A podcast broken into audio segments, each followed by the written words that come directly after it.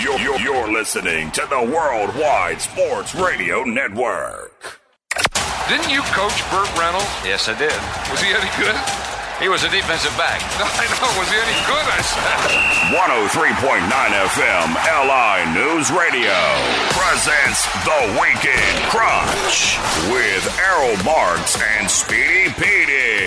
We are back, ladies and gentlemen. As you know, a new show of The Weekend Crunch. I am the host, Errol Marks, and my co-host, Speedy Petey. Remember, you can listen to our show every single Saturday from 7 p.m. to 9 p.m. New York Eastern Time only on 103.9, the LI News Radio Network, brought to you by New York Sports Team Magazine and the world's wide sports radio network. This weather here in Long Island, New York is absolutely horrible. You go from 70-degree weather on Wednesday or Tuesday all the way into this Saturday, today, where it's rainy, snowy, sleety, disgusting out, and it's going to shoot down to the 20s. It's not Alaska, okay? We're not in one of those places where 6 months in a year it's dark and snowy and disgusting, and the other 6 months you have to deal with the sun every single day without getting dark. So it's not like that, but the weather out here absolutely makes no sense. Tonight, change of the clocks, we will be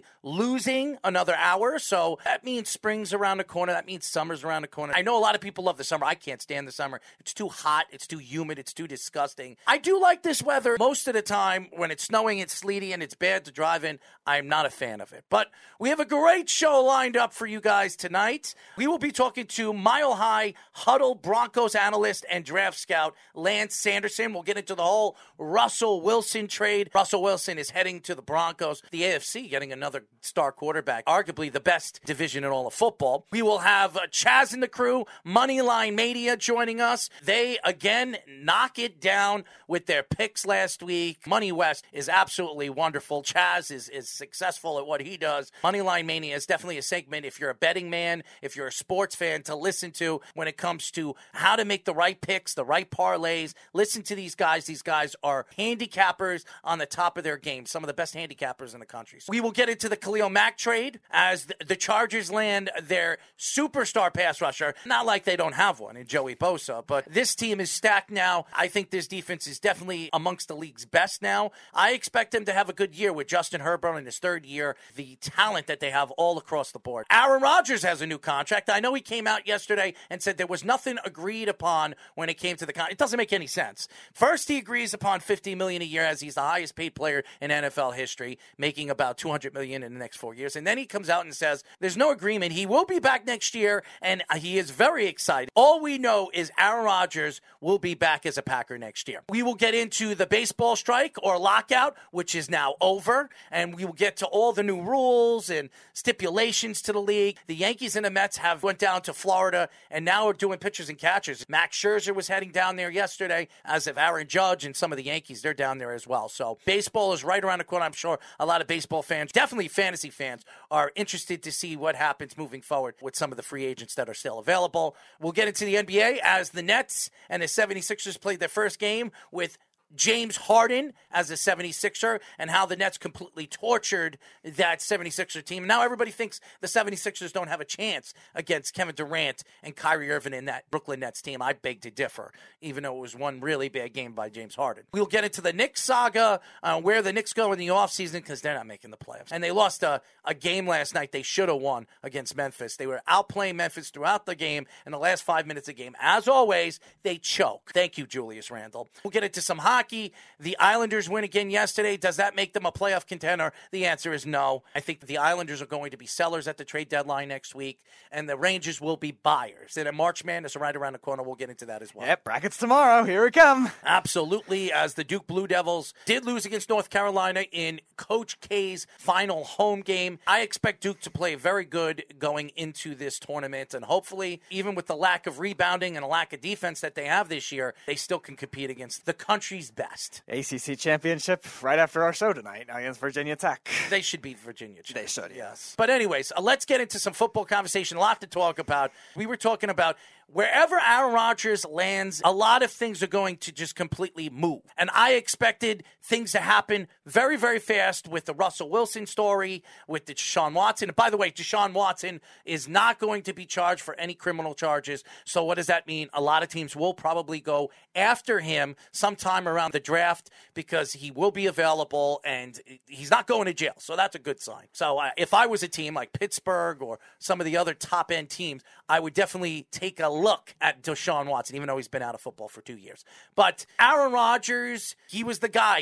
It was up to the Broncos to make a move for him. Obviously, they brought Nathaniel Hackett over there to the Broncos, and everybody thought, hey, Nathaniel Hackett's going to the Broncos, so why not Aaron Rodgers? It makes a lot of sense. There were stories coming out that Aaron Rodgers was going to resign. They're just negotiating a contract, and the Packers announced that he would sign the largest NFL contract in NFL history. That was $50 million, get $135 guaranteed, like he needs the money, but he's going to be the highest paid quarterback in the league. As soon as that happened, within hours, there was a story coming out from the Broncos organization that they're almost done with the trade that would send Russell Wilson to the Denver Broncos. Now, this wasn't something that I was surprised about. I knew the Broncos were gunning for a star quarterback. With new ownership coming in, the GM needed to make a splash. They needed to get a guy that was going to be able to play with some of the young wide receivers, make everybody better. They drafted a great young running back last year, Williams from North Carolina. Everybody thought that this team was ready to win. But then when you hear the trade, and we're going to have Lance Sanderson, the Broncos writer, he does a podcast over there in Denver. He will be joining us a little bit later in the show, and I'm sure he has his own thoughts to it, and I'm sure he thinks that this was a great trade. But to me, they gave up a lot for a guy like Russell Wilson. Now, Russell Wilson's still 33. He has 5 good years left. I think he has a tremendous amount of talent. He makes everybody around him better. We've seen what he did with Seattle. He's been to 2 Super Bowls. He's won 1. He was an MVP candidate almost every single year since the Super Bowl. And the guy's been a fantastic quarterback and a successful quarterback in the league. But last year, he broke his finger. He was out a significant amount of time. He came back. He wasn't the same Russell Wilson. He is a great pocket-present quarterback, but he's also very good with his legs. And as he gets older, the running ability might go out very, very quickly. But being that he's 33 years old, to give up 2 first rounds, 2 second rounds, a 5th, Noah Fant, Shelby Harris that played very, very well with the Broncos last year, got an extended contract worth about $27 million in the offseason. Drew Lock was a part of that trade too. Drew Lock is just an add-on. He might start. It might be Geno Smith going into this draft year. Trading Russell Wilson, you're a rebuilding team. So trade DK Metcalf. They dropped Bobby Wagner, first time Bobby Wagner in his illustrious career and a Hall of Fame career, that he is going to be a free agent. He was a Pro Bowl player last year. I'm sure a lot of teams will be lining up for a star linebacker, even though he's 31, 32 years old. But this is a rebuilding year, and it's quite a few quarterbacks coming out of next year's draft class that really stand out. Seattle, if I was them, I would trade away pieces. This is Pete Carroll's last year. Let him have his last hurrah with a young team and a rebuilding team, and then Schneider, Pete Carroll, they find themselves new jobs or they retire. You bring in a new GM and a new coach with a new quarterback. End of an era for Seattle. They went pretty strong this whole decade, won a Super Bowl, made the playoffs all but I think one year where they just missed on a tiebreaker to the Falcons. You could tell Russell Wilson was definitely growing year in and year out because you're right. In the beginning of that stretch, it was the defense, the Legion of Boom. And the running game of Marshawn Lynch too. Yes. Yeah, right. Since the 2015 season, though, it's been him. Marshawn Lynch got hurt that year at the beginning of that year. They had some random running backs step in and play well, but Russell Wilson, that was his best season as a pro. Doug Baldwin, his best year as a wide receiver, and they had a lot of different things going for them, and since then it's been more of a Russell Wilson-led team. The defense has regressed. The scheme still made it seem serviceable, but it wasn't the same as the Legion of Boom, and now it's become more of an offensive team. So now, with Russell Wilson now getting hurt this year and having a lot of trouble with the front office, they're not rebuilding the offensive line. Chris Carson's been in and out with injuries, so their running game has been iffy in the last 2 years. So how many running backs have they drafted in the first round last couple of years? Yeah, Rashad Penny as well hasn't stayed healthy either. Seattle just, the philosophy that they had just ran out. It just got past the time. The division got better. Not that the division wasn't very good before that, too, but still, it steamed out to the point where, yeah, they're going to have to rebuild now. This is all those draft picks now. 2 firsts, 2 seconds, and good players. Font maybe is a building Font's piece. The best player in that trade. He's the one building piece. Shelby Harris is a good player, but he's older, so I don't know how much he's going to last in Seattle just because he's not that old. You make it 30 years old, man. 30 years old. That's not old, and he's still a talented player who was one of the best defensive players on the defensive line, which, by the way, is weak, and we're going to talk about that out with Lance a little bit later in the show. I know they still have Chubb there. They lost Von Miller last year in a trade. Maybe he comes back. I don't think they could afford him. You make it seem like Shelby Harris isn't good. He's not that old. For a rebuilding team for Seattle, if he has a good year, they might consider trading him just to get more pieces because they're rebuilding. Maybe. They're not going to win anything this year. Seattle definitely on that path now. Metcalf's as good as gone. Lockett's another piece. Chris Carson's another piece. He has a bigger contract, so he might be tougher to move. But again, they're going to try to move as many as possible, I would imagine, especially if they do bring in a new GM, which seems inevitable. I think Carroll and Schneider are attached to the hip. So again, end of an era for a very stable team for Seattle that all of a sudden just fell apart recently. As far as the Broncos, yeah, they're definitely now up there getting Russell Wilson. They've been a quarterback away since Peyton Manning retired. They had all this talent that was being wasted by just god-awful quarterback play from Paxton Lynch to now with Drew Lock. You're right, Teddy Bridgewater, I think, is a fine quarterback. Dealt with a lot of injury issues last year, too, which didn't help. So now they got the guy that is going to help them get to that next level. I still have my doubts on Hackett as a coach, just coming from the Packers, who have had coordinators do struggle in other places. George Patton was the guy that more wanted Russell Wilson, thought he could be a good fit for this team, a team that has a lot of talent all around it. Are they the best team in the division? I'm not sure about that, but the division is stacked. Kansas City, the LA Chargers, who land Khalil Mack. Khalil Mack is still a talented defensive lineman. He could get at you. You put him with Joey Bosa, two sides of the line. You add that, and then you have Derwin James coming up the middle. I think this is one of the more talented defenses in the league. They have a great offense. They have one of the best underrated running backs in Eckler. They have a talented wide receivers and tight ends. The Chargers gave up nothing for Khalil Mack. A second and a sixth. Look what Chicago had to trade for to get Khalil Mack. 3 first-round draft picks and a third. Khalil Mack is still on top of his game. Last year at 9 sacks on a defense that was supposed to be good. Tremendous amount of talent. They weren't as good as everybody thought they were going to be. It was definitely the strength of the Chicago Bears, but it wasn't the Chicago Bears we knew them as. And you talk about talented players, two of the best players in their respectable positions, and Russell Wilson now going to the Broncos, and now Khalil Mack going to the LA Chargers. This is the best division in football. It's not even an argument. It's not even a question. Kansas City is going to have to figure things out because they gave Patrick Mahomes a $550 million contract. Are they going to bring back the Honey Badger? There are certain other defensive players that they're going to have to decide if they're going to bring back or they're going to drop or waive them. So there's so much going on in this division, but arguably the best division in football. Oh, it's definitely the best division in football now. It solidified that. And it's going to be an interesting discrepancy. We were talking about it with the Super Bowl, the Rams and the Bengals, two teams that went through all quick fixes, and the Chiefs now are going to have to go through that this year because they're going to lose a lot of defensive players, and their running back situation is still iffy as well, but they still have the coaching to make that kind of thing work. The Broncos and the Chargers both have very good balance throughout their roster. The Chargers really only have one major weakness, and it's the interior defensive line, third worst run defense last year. But they have talented linebackers and safeties, though, too. So it's really just the interior, the beef of that interior defensive line, because the outside rush is excellent now. Joey Bosa is their best pass rusher, and Khalil Mack's not far behind. Khalil Mack is the best pass rusher on that team. How could you put Joey Bosa in front of Khalil Mack? Khalil Mack has been the best or one of the top 3 best pass rushers in the league. Joey Bosa can't even stay on the field with health. You're going to put him in front of Khalil Mack? You're on drugs. You got Derwin James. You got Asante Samuel Jr., who played very well last year. You still got Chris Harris. Offensively, they're very balanced. They probably need a tight end they can find later in the draft. And then Eckler, one of the best running backs, best pass-catching running back in the league right now. A lot of depth with the wide receivers. People are mocking wide receivers to them in drafts, and I don't get it. I know Keenan Allen's older, but they have Mike Williams, Jalen Guyton's a nice receiver, Josh Palmer. They got a lot of weapons over there with the Chargers. Very balanced team, and so are the Broncos. The Broncos need probably a little more offensive line and defensive line, but beyond that, they're pretty much set. So it'll be interesting to see if balance will win out in this division or the Chiefs with the coaching and the star power will win out more. I think it's going to be very fun to watch, and I expect more trades to happen. There are still a lot of players being dangled around, and Seattle looks like a team that is a trade partner with almost any other team. DK Metcalf is as good as gone. Teams would be very interested in Tyler Lockett, who's still around a good age to bring in a wide receiver. You could put him in a slot. You could put him on the outside. Maybe the Broncos make a move for one of those guys. They have a lot of pieces over there that they could trade back to Seattle. I was very surprised that Seattle wasn't looking for a swap for a wide receiver in that trade, but you gave up a lot for Russell Wilson. But Russell Wilson could definitely put you on the top of the league, especially with his talent. Now, the question is Russell Wilson the same Russell Wilson he was when he was with Seattle before he hurt his finger? Now, I do believe Russell Wilson was not the same quarterback in the second half because of his finger. He came back too fast. When you look at the AFC, we talk about how strong the NFC was and how the NFC has been the powerhouse throughout the NFL. It's no longer the NFC. It is the AFC. It is. It's not even an argument. When you look at the powerhouse teams, Buffalo's still there. New England's getting better. Pittsburgh if they get a quarterback, they're going to be up there again this year with their defense. Had a couple players retire too. And then it's Baltimore, who has a lot of money and has a lot of opportunity to bring in free agents.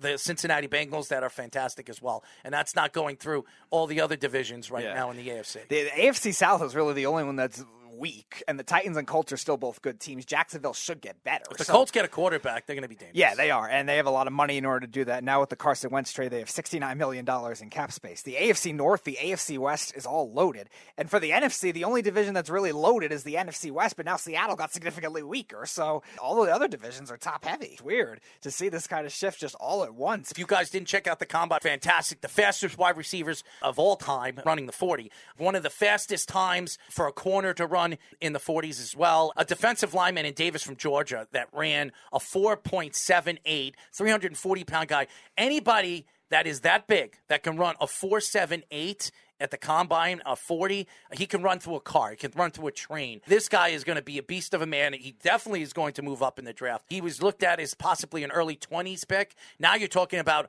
early teen. Absolutely ridiculous what we saw at the combine. The draft a month and a half away. Free agency, that opens up next week. It's going to be really, really fun. Jordan Davis and a lot of these other offensive linemen, too. They're all fast now. 12 Look at the offensive linemen, and defensive linemen, yeah. All running that. That's the wave of the league now. And you're seeing with all these just athletic big guys. We talk about it in the NBA, all these big men that can shoot. All these They're not 350 pounds of fat. No. The NFL, it's even more impressive when you see how well these big guys move now on the offensive and defensive line. And Speedy, you're a thin little rail, and you couldn't outrun these guys. I could probably right now run a 40. It's somewhere in the low fives. I'm not in football shape or anything like that. Right. But when I was in high school, I could run in a 4.4, 4.5. I was very fast. Track and field runner. I was all-state runner. I can't do that anymore, especially with my hip surgery, all the injuries that I've had. I can't do that anymore. But it's fantastic what you see some of these young players are doing right now, and it just shows you the growth of the athletics here in the United States. When we come back, ladies and gentlemen, we will have our special guest, the Mile High Huddle Broncos analyst and draft scout, Lance Sanderson, here on the Weekend Crunch. We are back, ladies and gentlemen. As you know, this is the Weekend Crunch. I'm the host, Errol Marks, my co-host, Speedy. I'm Greasy Man Petey. Remember, you can listen to our show every single Saturday from 7 p.m., 9 p.m. New York Eastern Time only on 103.9, the LI News Radio Network, brought to you by New York Sports Team Magazine and the World Wide Sports Radio Network. Download the Worldwide Sports Radio app. Go on iOS, WWSRN, or Android. Worldwide Sports Radio Network. We were talking about the Russell Wilson trade, and why not bring an expert, a guy that follows the Broncos through and through. We are now talking to Mile High Huddle Broncos analyst and draft scout, Lance Sanderson. What's going on, Lance? Fellas, what's going on? How we doing? Pleasure to join the show. It's the first time being on here, Errol and Petey. It's nice to be on the show, and thank you guys for having me. What's going on? Absolutely, and why not have you on? I mean, the biggest trade of the weekend, Russell Wilson getting traded over there to your Broncos. Very interesting because over the last couple of weeks, there was a lot of stories that Aaron Rodgers was the guy that they were gunning for, bringing in the offensive coordinator for the Green Bay Packers. And the weakness of this team really was the quarterback play year in and year out for the last couple of years. Ever since Peyton Manning has retired, this team really hasn't found that guy that was going to fill in for Peyton Manning. So what were your thoughts when you heard that Russell Wilson was on his way to the Broncos? First things first, the whole Aaron Rodgers decision. Does it not feel like the Russell Wilson trade following like an hour after that was like, squash your vibes here, sir. You've had enough of the attention. Let's get the focus back on the Denver Broncos for just a little bit and just break the sports world for a minute. And that's exactly what it did to me. I was driving in my semi. I'm a semi driver for a living, was driving back from one of my last stops. I damn near wrecked the damn thing. Like seriously, it was about like a 3-lane pileup. It was amazing. I was so ecstatic, so excited just because the Broncos have been in a quarterback carousel since 2015 when they won Super Bowl 50. Obviously, you've got names like Mark Sanchez was in the building, Paxton Lynch, Trevor Siemian, Joe Flacco was in the building at one point, Case Keenum was there, Teddy Bridgewater and Drew Lock. It's just been a non-ending desert. And finally, at the end of this, you're like, when you walk through the desert and you're just begging for a drink of water, you're looking for anything, tap water. You walk to the end of this desert and finally there's a bottle of water and it's like Fiji or Smart Water, like the best water you could possibly ever get. This is Russell freaking Wilson, guys. This is a top 5 quarterback in the NFL. I don't care what anyone wants to say. I understand the finger injury last year. He's kind of fallen off a little bit, 33 years old. The mobility's kind of slowing down a little bit. But, guys, this dude is going to take this offense to another level, something we haven't seen since 2013 with the Denver Broncos. Like, quite honestly, it's been that long of a stretch with just inept quarterback play, and I cannot be more excited.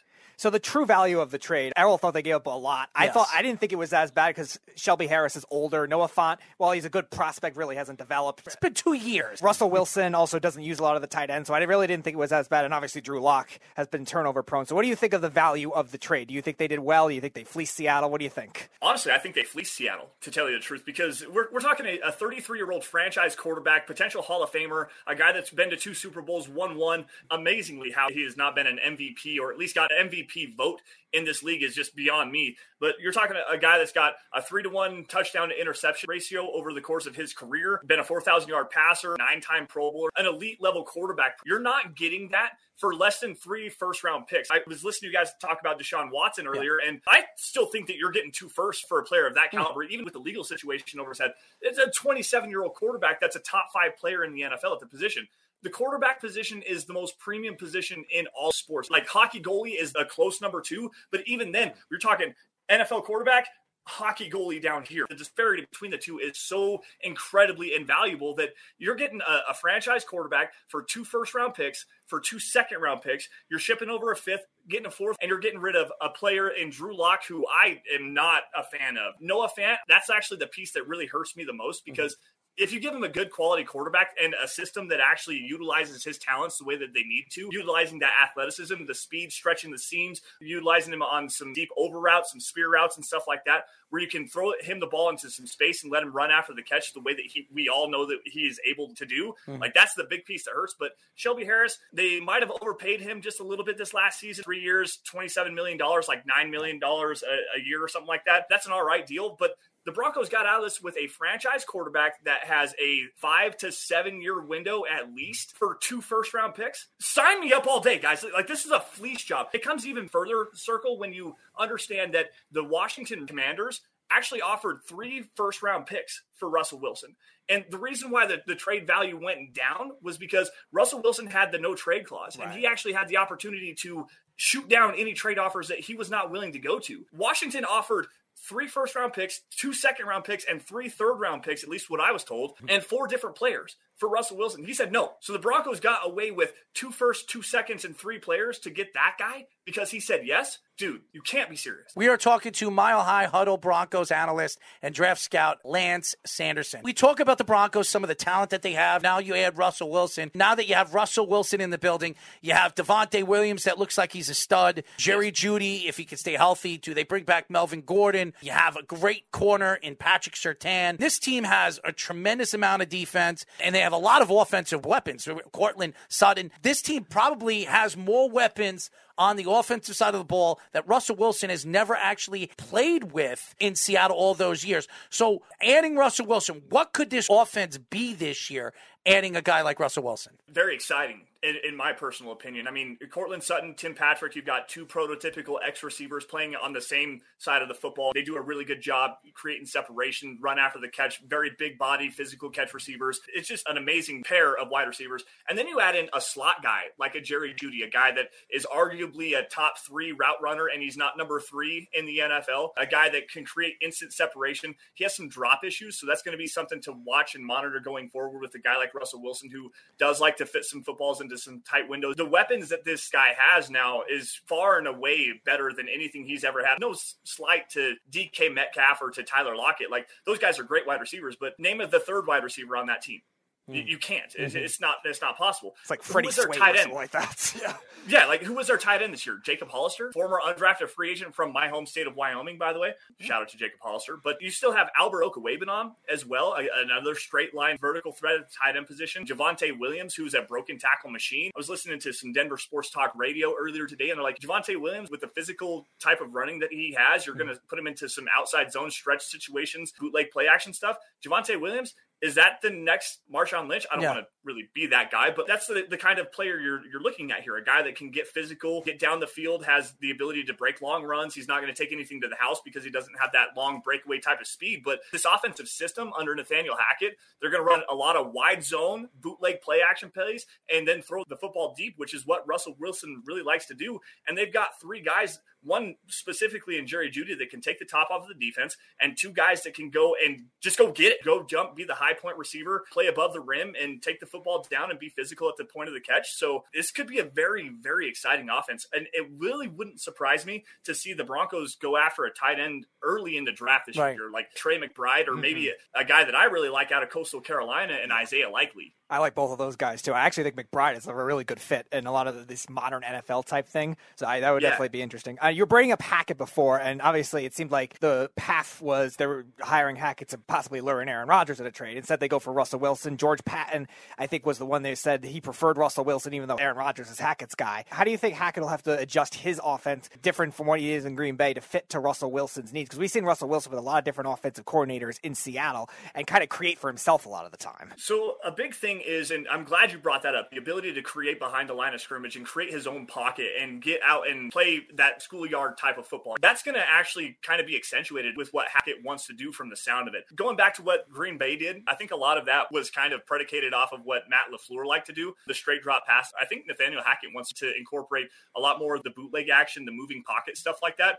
and get his quarterback out on the move. And while Aaron Rodgers is probably top two quarterback, one of the best quarterbacks in the league, and he can throw off of any platform, he can throw off the run and do everything. Russell Wilson is another guy that has a great arm. He can move and throw on the run. He can create with his legs, and he can still extend the play and then do something with the football in his hand or out of his hand. The ability of him to be able to step back behind the line of scrimmage, pinpoint passing, and throw into these tight windows and stuff like that. There's a lot to like here. I don't think that there's going to be a whole lot of tweaking that is specifically to the Matt LaFleur offense. I think they're going to try to incorporate a lot of what Russell Wilson likes to do, which, listening to Mina Kimes earlier today on her podcast, what he likes to do is it's mirrored reads on either side of the field. So he likes to say, all right, well, this side, I am reading this side of the field. I'm reading this side of the field. Everything's all the same. Now I can exploit something to work this way. And if my first two reads aren't there, I can then create and extend and then throw the deep shot just for the hell of it. So it's going to be a very creative offense, I think, and it's going to be something really fun to watch. We are talking to Mile High Huddle Broncos analyst and draft scout Lance Sanderson. Something that stands out to me when it comes to this Broncos team is their offensive line, which played very well last year. One of the more underrated strengths of this team. Yeah. And Russell Wilson, that comes from Seattle, one of their weakest parts of their team was the offensive line year in and year out. They didn't rebuild that offensive line. One of the main reasons why Russell Wilson wanted out of Seattle was the offensive line. What are your thoughts now with one of the big strengths of this team is their offensive line? What could Russell Wilson do better now with an offensive line this good? To go into the offensive line a little bit more in depth here, they definitely need a right tackle. Of course. Last year, they had Bobby Massey as a free agent this year. They had a revolving door at the right tackle position for a long time. Lloyd Cushenberry at the center position is a guy that they could potentially move on from in some kind of a trade package. I know they're not thrilled with him. He just hasn't developed, and the play strength with him is just terrible. And that's something that they're going to have to kind of scheme around. But I do think that what they're going to do is Graham Glasgow, who played center at Michigan and also played center in Detroit, is going to be a guy that are going to slide inside. Another guy that they drafted in the third round last year out of Wisconsin, Whitewater. My guy, Quinn Miners, the belly. I mean, this guy is monstrous, a great athlete. He played center at the Senior Bowl and actually showed out as well. There's still some issues and some tooling that needs to be done with the offensive line. But going back to what Russell Wilson had in Seattle, we're leaps and bounds ahead of what the Seattle Seahawks had here in Denver. Like, it's much better. This offensive line, while it's not spectacular, and yeah, there's some holes you got to patch up, there's still a lot to work with here. They're going to do a lot better now with this zone scheme where you can get a guy like Dalton Risner moving laterally because he's not a guy that you can just put into the phone booth and have him maul a guy down. He's not a gap kind of a player. Get him out into some space and let him chase some guys down. That's what he's going to do. And then Garrett Bowles, man, like, we got to talk about this guy because he's so athletic and so long. He's so strong. He's got that bully mentality. He's a glass eater, if you know what I mean. Like, this guy is phenomenal. There's a lot of pieces here, and this new scheme for them is going to accentuate that. And then they have a quarterback that has the ability to maneuver within the pocket, get outside, create his own space, create his own running lanes, create his own throwing lanes as well. I'm so excited for this Broncos offense because we finally have have a quarterback that can actually accentuate all of the talent that we do currently have, even with the slight holes that we still have in place. Garrett Bowles, all the Bronco fans wanted him out in 2019, and then 2 great years in a row after that. Dude, I got to tell you this. So I'm wearing my hat right here. The Dove Valley Deep Divers podcast, guys. We air, if you're a Broncos fan, we air every Friday night on the Mile High Huddle YouTube page, 6 p.m. Mountain Time, 8 p.m. Eastern Time. So for the last year and a half, even before Garrett Bowles got his contract extension, even going into that season, there were so many people that said Garrett Bowles is a flop, is a bust. He's terrible. All he does is hold. There was a guy that was literally making like toilet jokes about him. It's like, you can't flush a 300-pound turd down Garrett Toilet Bowles. It was awful. I was that one guy that said, watch what's going to happen. That 5 holding penalty game against Chicago. After that happened, he had like 3 holding penalties the entire season and 0 within the last 5 weeks. And I'm like, this guy just proved himself over 6 weeks of the season, improved his technique. He got his own personal mentor to help him learn his technique even better, and then came out and played at an all-pro level. And I'm like, he's going to play at an all-pro level, at a Pro Bowl level, if not all-pro level. Like, this is going to be a premier left tackle in the league, and he proved me right, damn it. And I still thump my chest every single day on that take. So, based off of Hackett again, in terms of what you think of him as a raw head coach, was he the guy that you wanted? Was he somebody that you think is going to be a good head coach for the Broncos, or is there another target you had in mind of what you thought would be the best fit, regardless of the quarterback? My personal best fit was Dan Quinn. That was the guy that I really wanted, defensive coordinator from Dallas, a guy with some head coaching experience, because the Broncos, after they had Gary Kubiak retire, after they won Super Bowl 50, they went in the direction of Vance Joseph. First-time head coach on the defensive side of the football, quote-unquote leader of men, was just a rising up-and-coming star. I really didn't want to go in the next direction. Even with Vic Fangio, I wanted Mike Munchak to be the head coach at that particular point, but Mike Munchak wasn't interested in being a head coach anymore. He just wanted to stick on the offensive line, which is fortunate for the Broncos because he ended up coming to Denver to coach under Vic Fangio. But we now have a guy in Dan Quinn who's a high-quality head coach who's been to a Super Bowl. He's been at the highest level of the game, widely respected, very well-liked among all of his players, and every single one of his players wanted him to come back in Atlanta, including Matt Ryan, who pounded the table on Arthur Blank's desk saying, we need this guy. This is our head coach. And then they just didn't come out and perform for him. But what he did with Dallas, who was a terrible defense back in 2019, bringing back 2020, 2021, especially in 2021, where that defense, you have Trevon Diggs, you have Micah Parsons, you have DeMarcus Lawrence. Like, all 3 of those guys were potentially in the conversation of the defensive player of the year. Dan Quinn was the head of that defense, and he, with the experience that he had, that was the guy that I wanted. And it also brings full circle to the conversation we're having here tonight. Russell Wilson, he was the defensive coordinator in Seattle with Russell Wilson when they went to and won Super Bowl 48 back in 2013.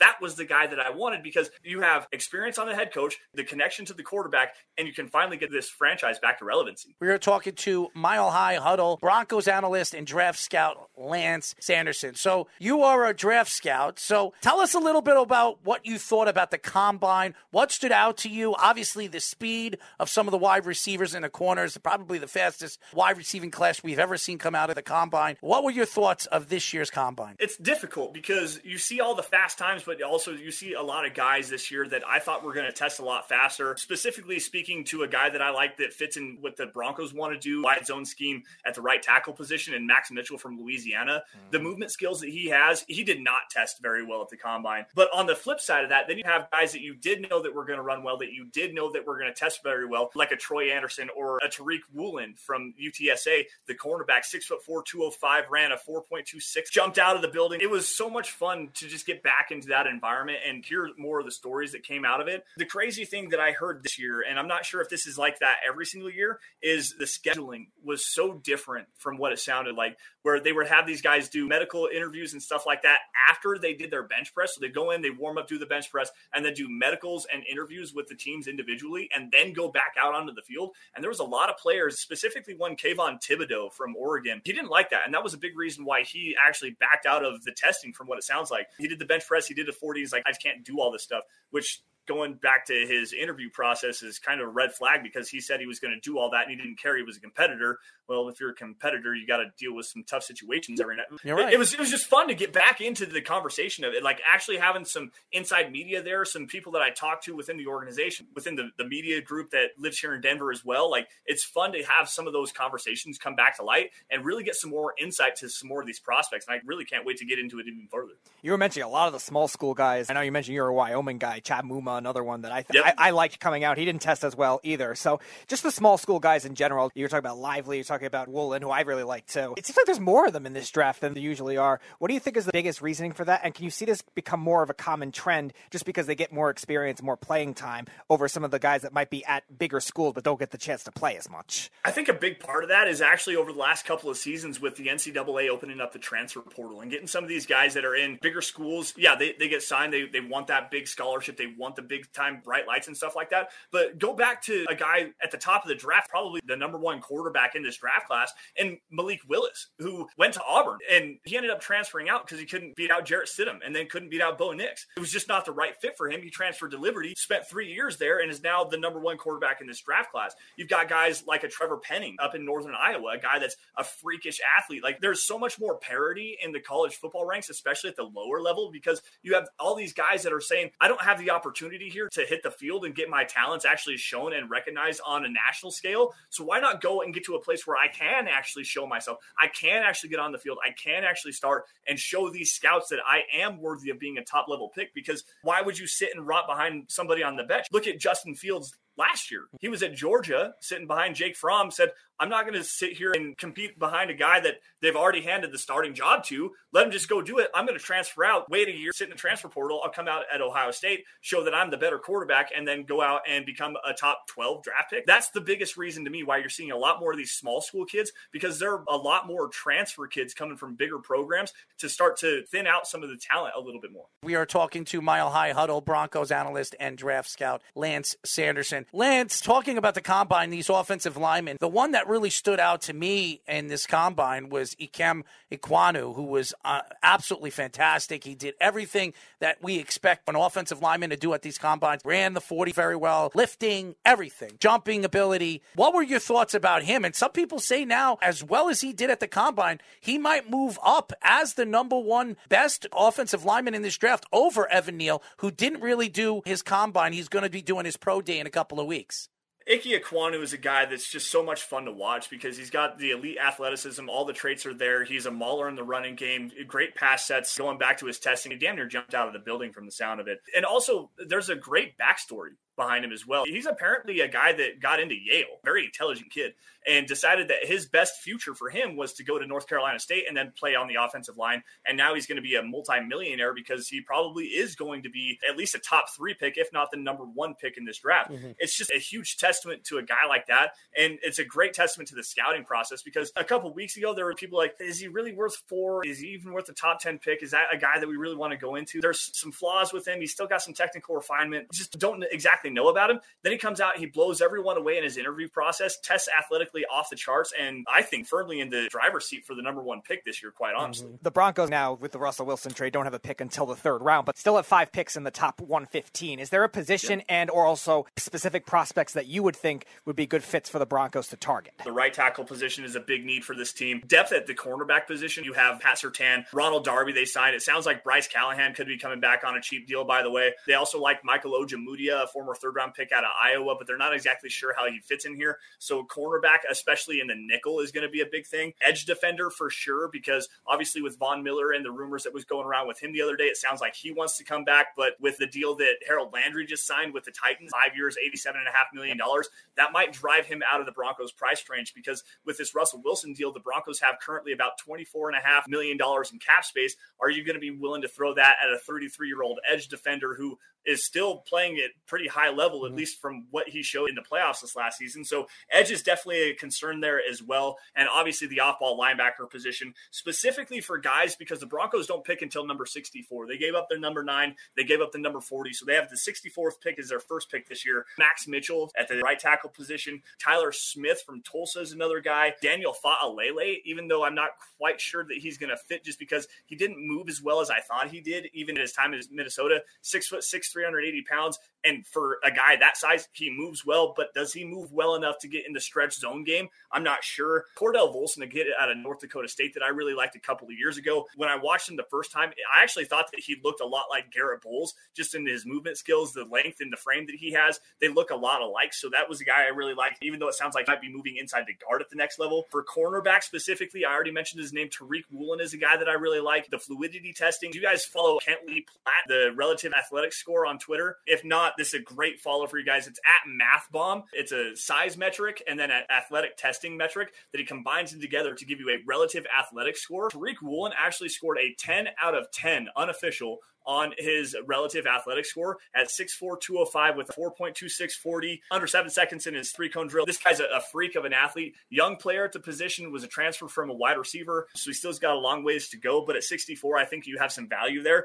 He can also play at the slot a little bit. Cameron Taylor-Britt, a kid from Nebraska that I really like a lot. He played a lot at safety at the Senior Bowl, does a really good job running downhill, a very aggressive tackler. If he's going to be at the cornerback position at the NFL level, he's probably going to need to play off the ball because he's a little bit stiff in his hips, doesn't really have the fluidity to play in off zone. That's still a guy that I like because the Broncos like to play a lot of off quarters coverage, so he would fit there. A guy that I really like as well, Darion Kendrick from Georgia, head case, and there's a big reason why he's fallen in this draft. The athleticism's there, the fluidity's there, the ball skills are there. It's a guy that I would take a third round flyer on, say at like number 75, which is the Broncos' next pick. At edge, Nick Benito from Oklahoma is a guy I like. Cameron Thomas, who's actually kind of falling because he didn't test very well at the combine, and at that size you need to have a lot better athleticism than he actually does. Josh Pascal out of Kentucky. Alex Wright, a kid from the University of Alabama, Birmingham, is another kid that I like as well. At the linebacker position, Chad Muma,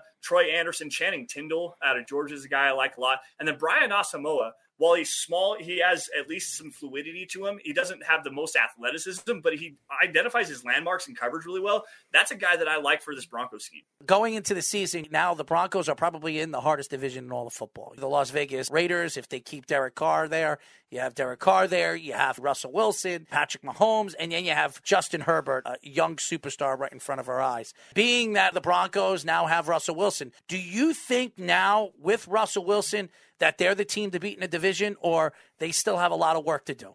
I think they're right up there with it. Honestly, I think it's kind of a coin flip between the Chiefs and the Broncos. When you have quarterbacks of that caliber and with the quality of the roster that the Broncos do have currently, we obviously went through the offensive side of the football, but even still defensively, the secondary is still set up. They might need some safety help outside of Justin Simmons, who is a top 5 safety in the league. They have Caden Stearns, a second-round player out of Texas from last year, who played well, but not well enough to go into the season with him as the starter. You're probably going to want some competition for him. The linebacker position with Baron Browning, they're going to bring back potentially Josie Jewell is a guy they're going to bring back. They also have Micah Kaiser and Jonas Griffith, a couple of guys that played towards the end of the season that actually fit very well with what this defense wants to do. The defensive line is really the biggest question for me on this team right now, because you obviously traded off Shelby Harris. Mike Purcell, who's a nose tackle on this team, is probably on his way out as a cap casualty. You've got Draymond Jones. Deshaun Williams is a guy that could stick around, but then Bradley Chubb is a huge question mark because he just can't stay healthy. And when he is healthy, he's a great player. You really like to have a guy like that. But on the other side of that, Malik Reed has been not great. Jonathan Cooper, a rookie last year, has some play strength issues he's got to work through. There's just not a lot to work with. They've really got to bolster this pass rush. But still, even outside of that, there's enough talent on this team. With a quarterback like a Russell Wilson that can go and win you some football games, this team is going to be very lethal in the AFC West especially. And I believe they're going to be a playoff team. Depending on what they do in free agency and if they can fill some holes in the draft as well, they are legitimate Super Bowl contenders like right away. Like, this team has enough pieces, and with a Super Bowl winning quarterback, a quarterback the caliber of Russell Wilson, they're knocking on the door for sure. The betting odds already put them fourth in terms of winning the Super Bowl after the Russell Wilson trade. So my last question is actually not football related. You said you were a Wyoming guy. They're a basketball team looking pretty good this year. They're projected a 9 seed right now in Jerry Palm's bracketology. How far do you think they could go in this NCAA tournament? I don't follow the college basketball scene very much, but what I do follow from the Wyoming aspect of it, they played CSU really tough, won a game in Fort Collins a couple of weeks ago, and they lost in Laramie just the other day. Sounds like they were right on the doorstep of being ranked, so I'm very excited. I know Graham Ike is a guy that's getting looked at as far as a potential professional player. Hunter Maldonado, one of their wing players, is a high-quality scorer, a guy that goes and rebounds the basketball well. As far as the NCAA tournament, CSU is so dominant. That Dobby kid is just an amazing player. I don't expect Wyoming to win the West. Going into the tournament, if they're going to be a 9 seed, they're probably going to have a tough matchup. If they make it out of the first round and the second round, I'd be proud of them. If they make it out of the second round and going into the Sweet 16, that would be a lot of fun. And I think they have enough talent. They should be able to do it. Looking forward to it. I can't wait. The way this projection lies, they would play Murray State in the first round as the 8th seed, and then they'll get to play Gonzaga. If they play Gonzaga, they're not getting out of the second round. That's for sure. Gonzaga has the goods to go and win the tournament. But isn't that something they never win every single year, though? They'll be the #1 seed, and they'll just lose in the second round. Like they're pretty steady the last 6 years in making the Sweet 16, at least. But beyond that, it's a crapshoot. They never win. Bro, I got a question for you guys regarding the NCAA tournament. I actually tuned into the Duke and North Carolina game the other day. Was that as much of an embarrassment as I thought it was? It's Coach K's last game. Ticket prices. Did you guys ever see what the lowest? Yeah, $6,000. The lowest one was like $3,482, and the highest was up to like $50,000. There was a guy who was a booster, I think. He actually bought 4 tickets for $1 million, so $250,000 a pop courtside seats. That high of a scale event in Coach K's last game in Cameron Indoor Stadium, national televised. Everybody is watching this, and you go out and get your absolute, you know what, kicked in front of the entire nation. I am a Duke fan. By your biggest rival. Yeah, I'm a Duke fan. I love to rub it in. I watched bits and pieces of the game, especially in the fourth quarter, where I tuned in about 5 minutes left, and they were down by, I think, 8. I didn't think they were going to win the game going into the 5 minutes left of the game. But was it embarrassing? Yeah. Is it going to hurt Duke when it comes to being a top seed in the NCAA tournament? If they make it to the Final Four, nobody's even going to care what they did in that game. No. To me, it's all about trying to win a national championship, and they better not play like that. If they play like that, they're going to be eliminated pretty early in the tournaments. I've been saying this. They're not a good rebounding team. And when they play teams like Purdue or even North Carolina or Kansas or any of these teams that can rebound the ball, they're going to have problems with it. They're a good shooting team, but they're not good rebounding. And year in and year out over the years, they've always been a good rebounding team. Coach K's teams have always been good in the paint and rebounding the ball. This year, that's one of their weaknesses, and I think it's going to affect them in the NCAA tournament. If they don't go out and rebound the basketball and play more physical, man, like they seem soft. Yeah, they are. They really do, and it's crazy. They want to play that finesse game. They want to shoot the ball really well. That Boncaro kid is spectacular. Yes, right? Great shooter. He's amazing. He's a lottery pick. I watched one game. That was it. I'm like, that kid's a lottery pick. Like, I guarantee you, he's going to be great. But they got to get way more physical, especially on the offensive glass, especially on the defensive glass. They've got to get a little bit quicker in transition and then slow down and set up and don't settle for shots, especially against North Carolina. They were down, I think, 6 with like 7 minutes to go. Yep. They had an opportunity, but it was like settle for shots, quick shots, getting the ball out of their hands quickly. They had no knock anything. They had no chance in 6 minutes left of the game. I knew that Duke was going to lose. Yeah. I had friends texting me. I kind of shut it off with the last 3 minutes of the game. I said, "There's no way they're coming back in this game. I don't want to hear it. They could hit 4 threes in a row. They're not winning this game." It was something about the pace of the game. It was going North Carolina. Really, at the end of the first half, going into the second half, it was all North Carolina. The pace was their pace, and that's why they won the game. It's going to be interesting to see, because if they don't get more physical, if they don't rebound the ball better, especially on both sides of the floor, they could be a quick out. Didn't they lose as a 2-15? Yes, they did. A couple years ago. They're going to be a 2 seed this year too, from the sound of it. They got knocked out of the top 4, so they're probably going to be a 2 seed. They're better off. They lost as a 2-15 in 2012 to C.J. McCollum-led Lehigh. And then there 2 years later, I remember because I picked them to win it all that year, they lost 3-14 as well against Mercer in 2014. So it's definitely weird. Duke's weird. They either go out in the first round or they'll make the Final Four. Like, usually there's no really in-between with them. Even though they lost to South Carolina, that was early, too. But it's also weird, too. You mentioned the rebounding. Their team defense is actually better than they usually are, but they're just a guard-oriented team. They're just can't rebound. Team. Yeah. They just can't rebound. And they play one of these bigger teams, like I said, Purdue, Kansas, North Carolina, and these teams are out-rebounding them. They have to shoot. If they're shooting and they're shooting well, they're a good shooting team. They're one of the best shooting teams in the nation. If they can shoot the three and they get hot, nobody's beating them. But if they get into one of these spurts where, like they did against North Carolina, where they shot like 5 3-pointers in a row and they couldn't hit one of them, they're not winning because they can't out-rebound the big teams. You're shooting threes and you're missing them, and the other team's out-rebounding you. There's no way you're going to be able to keep up with the teams that can get into the paint and dominate you in the paint. So that's why I think Duke is going to have problems in the NCAA tournament. It's just a matter of where they are in the bracket and who they're matched up in the bracket. If they match up very well against some of these teams, they don't have to play Purdue. Purdue. They don't have to play any of those other teams that I just mentioned.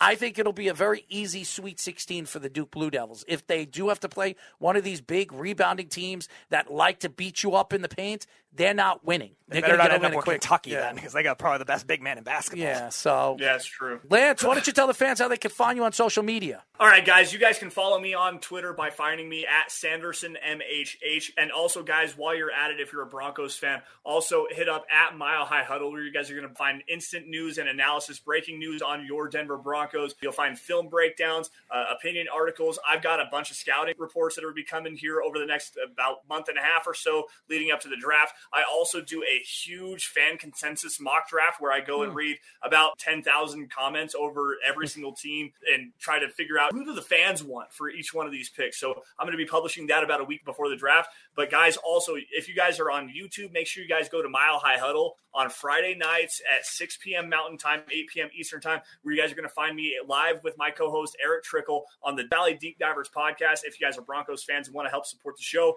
huddleuppod.com, where you guys can get some merch, get one of these hats, a face mask, a t-shirt, anything to suit your guys' fancy. But Speedy needs a face mask. MHH. I mean, look at that face. He needs a hat or a haircut. Look at that. He definitely needs a haircut. You should read some of the old 10,000 fan comments from the 2019 draft for all the fans that were saying, oh, let's draft this tackle to replace Garrett Bowles. Who did I have? I think it was Devin Bush at 10. I was actually comfortable taking Drew Lockett at 10 there. That was actually a really fun article. In fact, it's a 2019 NFL draft, the article that I wrote. If you Googled NFL mock draft, it was actually the number 3 article behind one from NFL.com. And then the second was Todd McShay versus Mel Kiper Jr. 2.0, their dueling mock draft. Mine was the third one for over a week. Had 650,000 page views. It was awesome. Well, you're better than both of them, so. Yes, absolutely. And by the way, if you haven't read my hat over here, that's what Speedy is right there. Oh, my God. Why are you wearing that hat? What, you don't like the hat, man? No, I prefer Lance's hats. HuddleUpPod.com if you're a Broncos fan. I'll wear your hat 99 times before I ever wear that one. That's because you don't have a sense of humor. Anyways, Lance, thank you for joining us. We'll definitely get you on again. We really loved your interview. You're awesome. We really appreciate it. Well, thanks, guys. I appreciate you for having me. Can't wait to do it again. We'll see you guys later. Lance, a.k.a. Russell Wilson Lover Sanderson. He was absolutely fantastic, Speedy. Knows his stuff, and it gave you some insight, not only with the Broncos, but what happened at the Combine and some of the players that really stood out to him at the Combine. Yeah, so many small school guys, too. He did his research. Absolutely. I loved what he had to say about the trade, even though we all knew he was going to take the Russell Wilson side because he's a Bronco fan, but I think they gave up too much. I thought the Broncos won the trade, but I don't know how it would go as far as fleece, but we'll see.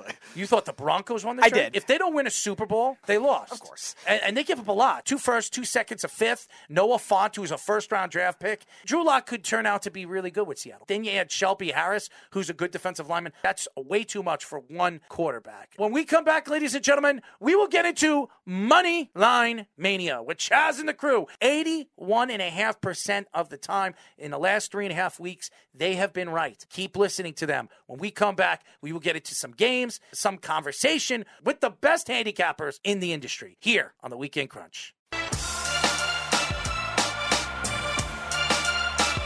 We are back, ladies and gentlemen. This is the Weekend Crunch. I'm your host, Errol Marks, my co-host, Speedy Petey. Remember, you can listen to our show every Saturday, 7 p.m. to 9 p.m. New York Eastern Time, only on 103.9. The LI News Radio Network, brought to you by New York Sports Team Magazine and the World Wide Sports Radio Network. Download the Worldwide Sports Radio app by going to iOS, WWSRN, Android, Worldwide Sports Radio Network. Well, I know you guys can't wait till we get these guys on. These guys are the best of the best when it comes to handicappers. This segment is also sponsored by Sports Betting Weekly. Listen to that show every single Thursday on the Worldwide Sports Radio Network, and you can check out our app. We call this segment Money Line Mania.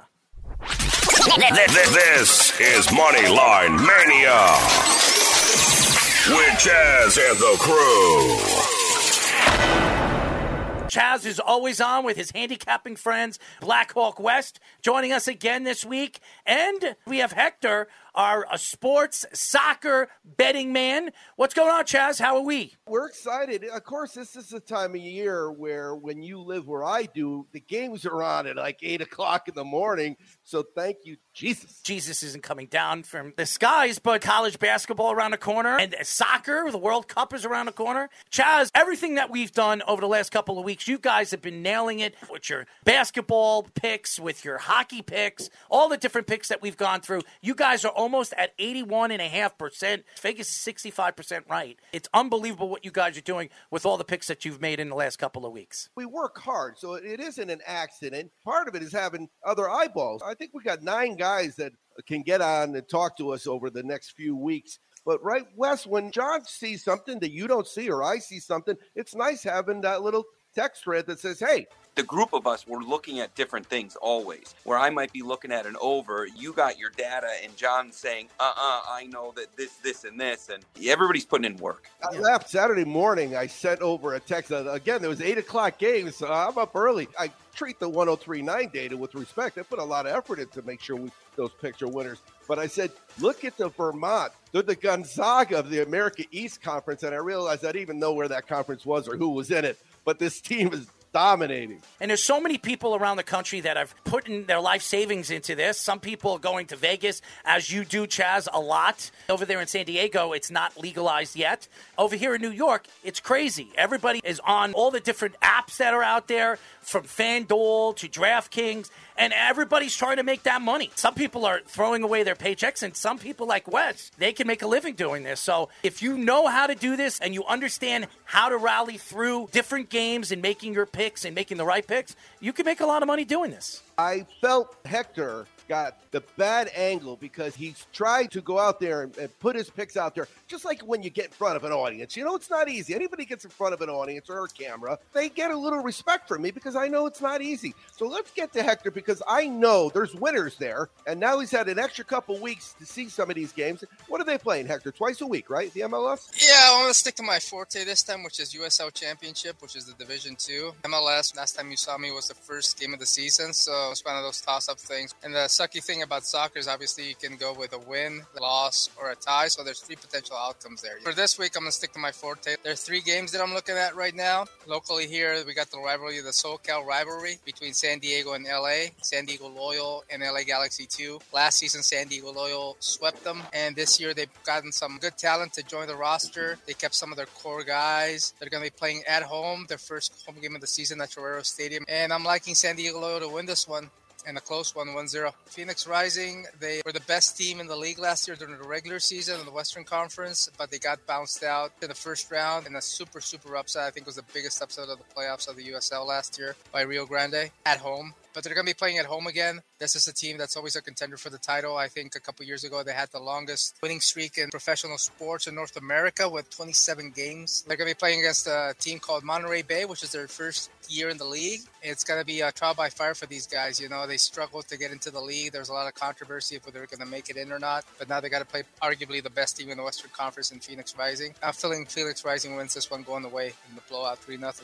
And then in my final game, which is the Tampa Bay Rowdies that made it all the way to the championship game last year, lost to the new champions Orange County in a tough one. They're going to be playing on the road against Birmingham Legion. Birmingham Legion's a trippy team because they made it to the playoffs, but they didn't have to play the first round because the team they're going to play against, Pittsburgh, had to withdraw. But I don't think they're going to be enough to take on Tampa Bay, and I'm liking Tampa Bay on the road to win this one 2-1. This is opening week, correct? Yeah, for USL Championship, it is opening round, yeah. What do we know, Wes, about an opening week of any sport?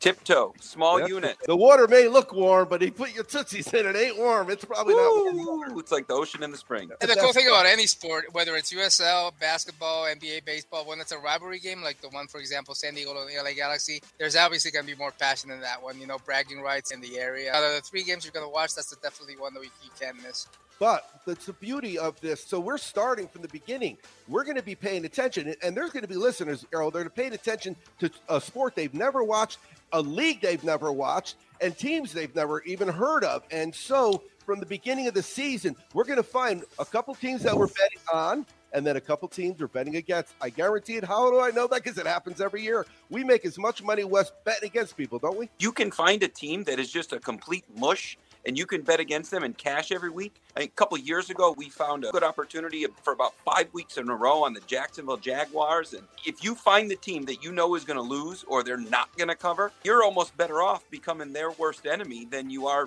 trying to find a winner on a more entertaining game. The name of the game is cashing. I heard expansion team.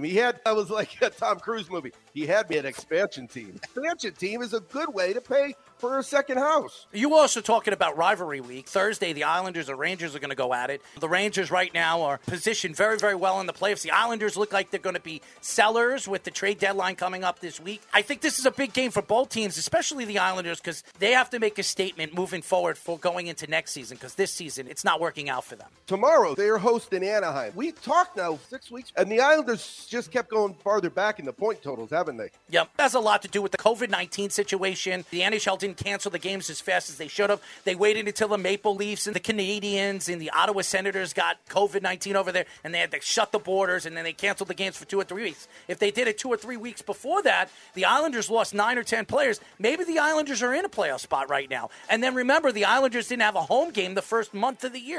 They went 11,000 miles the first month of the year, which absolutely affected the Islanders and where the Islanders are positioned right now in the Eastern Conference. You're talking to a San Diego State guy who was number 4 in the nation, had probably the best team in the history of San Diego State, and all of a sudden, no tournament. Bad memories for a lot of stop it, Chaz. COVID's gone now. In about 2 or 3 years, we're going to forget all about this. We're not even going to talk about this anymore. How does that impact my San Diego State national championship?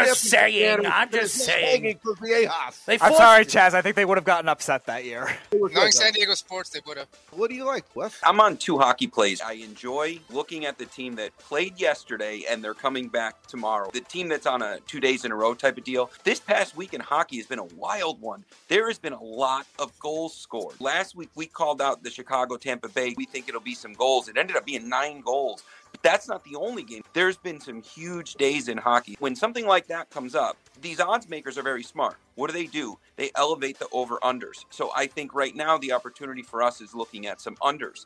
And the coaches, they're professional coaches for a reason. So adjustments get made. The first game is Sunday. I'm looking at Calgary, Colorado. These are 2 teams that have been red hot as far as the scoring goes. Statistically, they're also very good at preventing the goals. Given the performance this past week of both teams and how many goals they've allowed and scored, very uncharacteristic for these teams to allow a ton of goals. So I expect adjustments to be made. This will be Calgary on the road after playing another game. 6.5 is the over-under. I'm looking at taking the under. Doesn't really make a difference to me who wins, who loses. I think that the game could be 3-2, 4-2, but we are not going to see 7 goals in this Calgary, Colorado game. The next one I'm looking at, I love to pick on the guy that played yesterday and has a goalie change. Last week, we called Carolina, getting a team that was on the road for the second day in a row. I'm looking at LA. LA is playing tonight. I'm more concerned with tomorrow. Tomorrow, they go back home for the second day in a row, and they're going to get Florida, the top goal-scoring team in the league. Couple odd performances this past week. They're rested, and I think Florida's going to light up. Now, the smart way to play this, if you want to lay 1.5, you can do that right now, and that's how you'll get your even money or your minus 105. The smart way to play it, I'm going to let the puck drop. I'm going to let it go for about 3 or 4 minutes. There's going to be an adjustment made to where you can go Florida -1 regulation. So what that does for you is it'll get you some better odds. If the game ends 1 point differential, you're going to end up pushing. If it ends up 2 goals, which is the same thing as the 1.5, you're going to win that. It's going to pay a little bit better than laying it right now. So my play is Florida. I think that they're going to win big, but I'm going to wait for the puck to drop, and I'm going to take Florida over LA live regulation.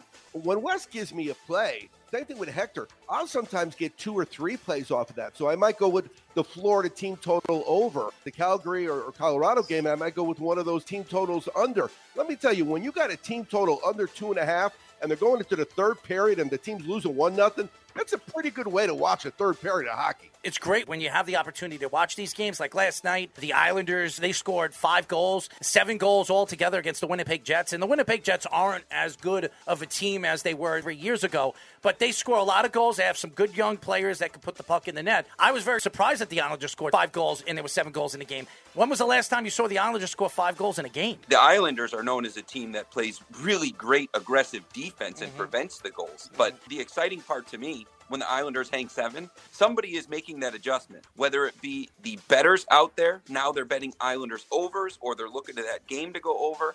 An adjustment's getting made. So I'm thinking on the other side, once that adjustment gets made, So this whole week for me, looking at hockey, I'm looking at unders. Anything 6 or 6.5, I'm looking at the under on those games. Even if it's top-scoring teams, 6 goals in hockey just doesn't happen. Mm-hmm. I'm looking for the adjustment, and I'm looking to take the advantage on the other side. Mm-hmm. So let's look at Anaheim at New York Islanders. The Islanders are out of it, but Anaheim's chasing 4 points, can still make the playoffs, I think. They're out of it, too.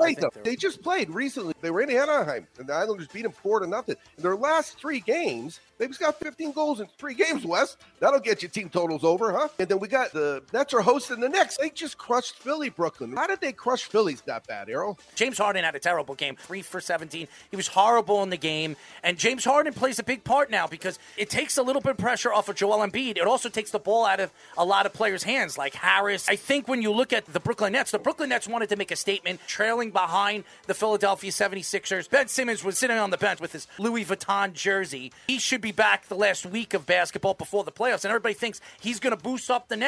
I disagree. I think he's got to fall in. It's going to take a little while for him to figure out how this team plays, and I think it will affect them moving into the playoffs, especially if they're playing in the play-in game. Right now, Philadelphia is a borderline play-in team, or they're going to get the 4th seed. I think the 76ers still have to figure out who's the number 1 guy when it comes to scoring and who's the number 2 guy. I think it's Joel Embiid. They got to keep the ball out of James Harden's hands, especially in big games, because James Harden hasn't been a big game player. You saw that against the Brooklyn Nets in Philadelphia, too. So everybody keeps saying now there's no way in hell the 76ers are beating Brooklyn. Why? Because of 1 game? If they ever meet in the playoffs, it's a 7-game series. That's a real important thing you brought up, because this is the time of year when you're talking about seasons that are ending, so that whether it's the college basketball conference tournaments or the NBA playoffs or the NHL playoffs, because some of those teams that we rode all year by betting against them, they don't make the playoffs. So you've got to find somebody else to bet against. We talk about that every season. We talk about that with hockey. We talk about that with basketball. We're a couple weeks away from really needing to pay attention to those landlocked teams, that the difference between a 4 and a 5 seed doesn't really mean much. The teams that are secure in number 1, it becomes a challenging time. You get into the playoffs, then we can look at value and series and things like that. But the landlocked teams are very difficult to bet with. The fringe teams, those are the guys I want. I want the teams that are 9-10 but got a shot at just sneaking in. Those are the teams you stay with. The Lakers? LeBron James Lakers, who, by the way, LeBron James is very close to be 30-10-10, which he'd be the first player in NBA history to do that. Michael Jordan's the greatest basketball player ever to play the game. You can't even compare LeBron James, Kobe Bryant, or anybody to him. What LeBron James has done in the last, I would say, 15 years has been absolutely remarkable. For all that pressure and all the places that he has taken a jump to, from Miami, where everybody took shots at him and they were burning his jersey, to go back to Cleveland and win a championship, and then jump to LA and win a championship, it's pretty remarkable. Say whatever you want. He picks his teams. He builds his team. He is a remarkable player because all the pressure and everything that was outlined on him to be the player that he is, he's turned out to be even better. It's remarkable when you see what this guy has done year in and year out. And people have been taking shots on him no matter what, politically, socially, whatever he says on social media, it's just a joke. But as a player, you cannot mock this guy. You want to compare him to Kobe Bryant, that Kobe Bryant's better, I think it's a joke. He's in a different place. It goes Jordan and everybody else, and now I think it's Jordan, LeBron, and everybody else. The best thing that could have happened to this guy was that he lost that final against Dallas, the way he lost it. All the flack that he got from the media that he wasn't taking shots at the end, he was avoiding the ball. I think he took that personal, and I agree with you, dude. He's one of the greatest. His consecutive run of just making it to the finals, I think the only thing in sports that you could compare it to is the amount of times Brady's played in a Super Bowl. And he did it over 3 teams with those runs. We're talking about fringe teams, and there's no sport better than for fringe teams in soccer, because what they do is if you're at the bottom, they kick you out. They kick you out of the league and you go down. Yeah, you get relegated to 2nd division and you might not even ever come back. Talk about pressure there, right? It's not that you don't make the playoffs. You get kicked out of the league. Boy, if we did that with the NFL, we're in Jacksonville be playing. No, what it's cool about soccer, at the end of the season, if your team is not in the playoffs and another team needs you, you can actually jump ship and go and play for that team. How many sports that you could do that? Brutal. You could just, it's crazy. Players like Ronaldo leave a team at the end of the season because his team's not going anywhere. It goes to a playoff team and he wins. It's absolutely crazy. That's what I think is remarkable about European football from any other sport. One last game I want to talk about, a game that's on when we get off the air, the Pac-12 championship game, UCLA at Arizona. Both of those teams have made us some money this year, Wes. They have, and I will never get over the sting of what UCLA did to us last year when we were on the other side of them. So I will have a hard time betting against them, especially when there's points to be taken. Well, remember, they were the first four, and they made it to the Final Four. I don't think any team had ever done that. No, and you said some things that weren't very nice about the Pac-12 in general. I believe there was an apology letter drafted to somebody very important. To the Pac-12 commissioner. They embarrassed me. Every bracket I got to, I wrote them off, and they just kept winning. But here's an apology letter to Bill Walton, too. I saw Bill Walton last night on that game. Let me tell you, Bill Walton has still got some Grateful Dead inside him. I don't know how many milligrams of Grateful Dead he had inside him, but he still has some inside him. So UCLA has won 8 of 9. They're 7-2 against the spread in that time, and they've scored 66 in 9 of those 10. Arizona is on a 14-1 run. They lost to Colorado. Before that, they didn't lose until they lost to UCLA, and they got whacked at the Bruins. Got beat by almost 20. Against the spread, they're 4-5, but they're 7-1 over, and they've scored 7 plus in 13 of 14. I cashed with UCLA in the team totals on the over. I like the points here, but my play is going to be more with the team totals, overs, and overs. I love overs, guys. Like, I'm a dad. I get to root for all the kids. Yay, yay. No such thing as defense, Chad. No such thing as defense. That's good, baby. Not anymore. Don't say that to Aaron Donald, what he did in the fourth quarter against the Bengals in the Super Bowl. Hector, either. If there's no such thing as defense, Chaz would bet Iowa every time. Yeah, there we go. Oh. Virginia, baby. Cavaliers. No, Virginia is no such thing as offense. You never want to bet Virginia if you like overs, Chaz. Woo. They don't even break 100. Well. I really appreciate you guys. Moneyline Mania. These guys are the best. Chaz, Hector, Blackhawk West. These guys are the best of the best. It's amazing when you talk to all these different handicappers. And a lot of these guys, they put a lot of money on different aspects of the parlays and points and all that other stuff. But these guys, they give you an understanding on how to play and how to make a bet where you can make money and not lose as much money when it comes to sports betting. So I think it's amazing, and I really appreciate you guys joining us. You want to make money, you listen to Moneyline Mania every single week on the Weekend Crunch, one of the best betting segments when it comes to sports media out there. So I really appreciate you guys, Chaz, Hector, and Mr. Blackhawk West. Yeah, always be later, guys. Arriba las Chivas. Take cashing, guys. Sports Betting Weekly, Moneyline Mania. Some of the smartest people when it comes to handicapping. And they help you. They explain to you guys. They tell you why to make those bets, why you take the points in the first half. That's why we give you guys an opportunity to listen to this segment so you learn a little bit about betting. When we come back, we will get into the lockout. There is no lockout anymore. Baseball is right around the corner. 162 games. Spring training in the next couple of weeks. Why are you not happy when it comes to fantasy baseball and all the baseball conversation when we come back here on the Weekend Crunch?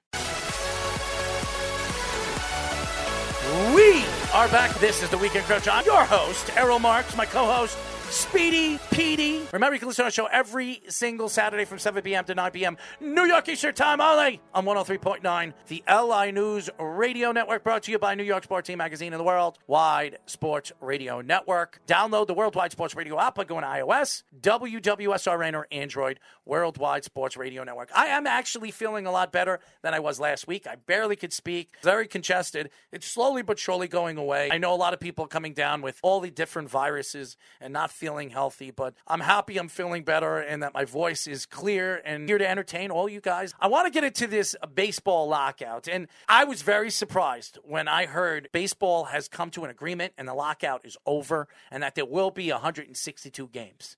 Now, I say a lot of things about Rob Manfred. I think the guy's an idiot. I think he's the worst commissioner in sports, and that's crazy to say when you have Roger Goodell, Gary Bettman, and even Adam Silver, who lets LeBron James run the show. Rob Manfred needed to get this done. He needed to find a solution. I guess he wins some brownie points from this because a lot of baseball fans wanted to see 162 games, including the New York fans. The Mets fans wanted to see at least 30 games of Max Scherzer. They spent a lot of money in the offseason to land a big-time pitcher, Jacob deGrom, and Max Scherzer.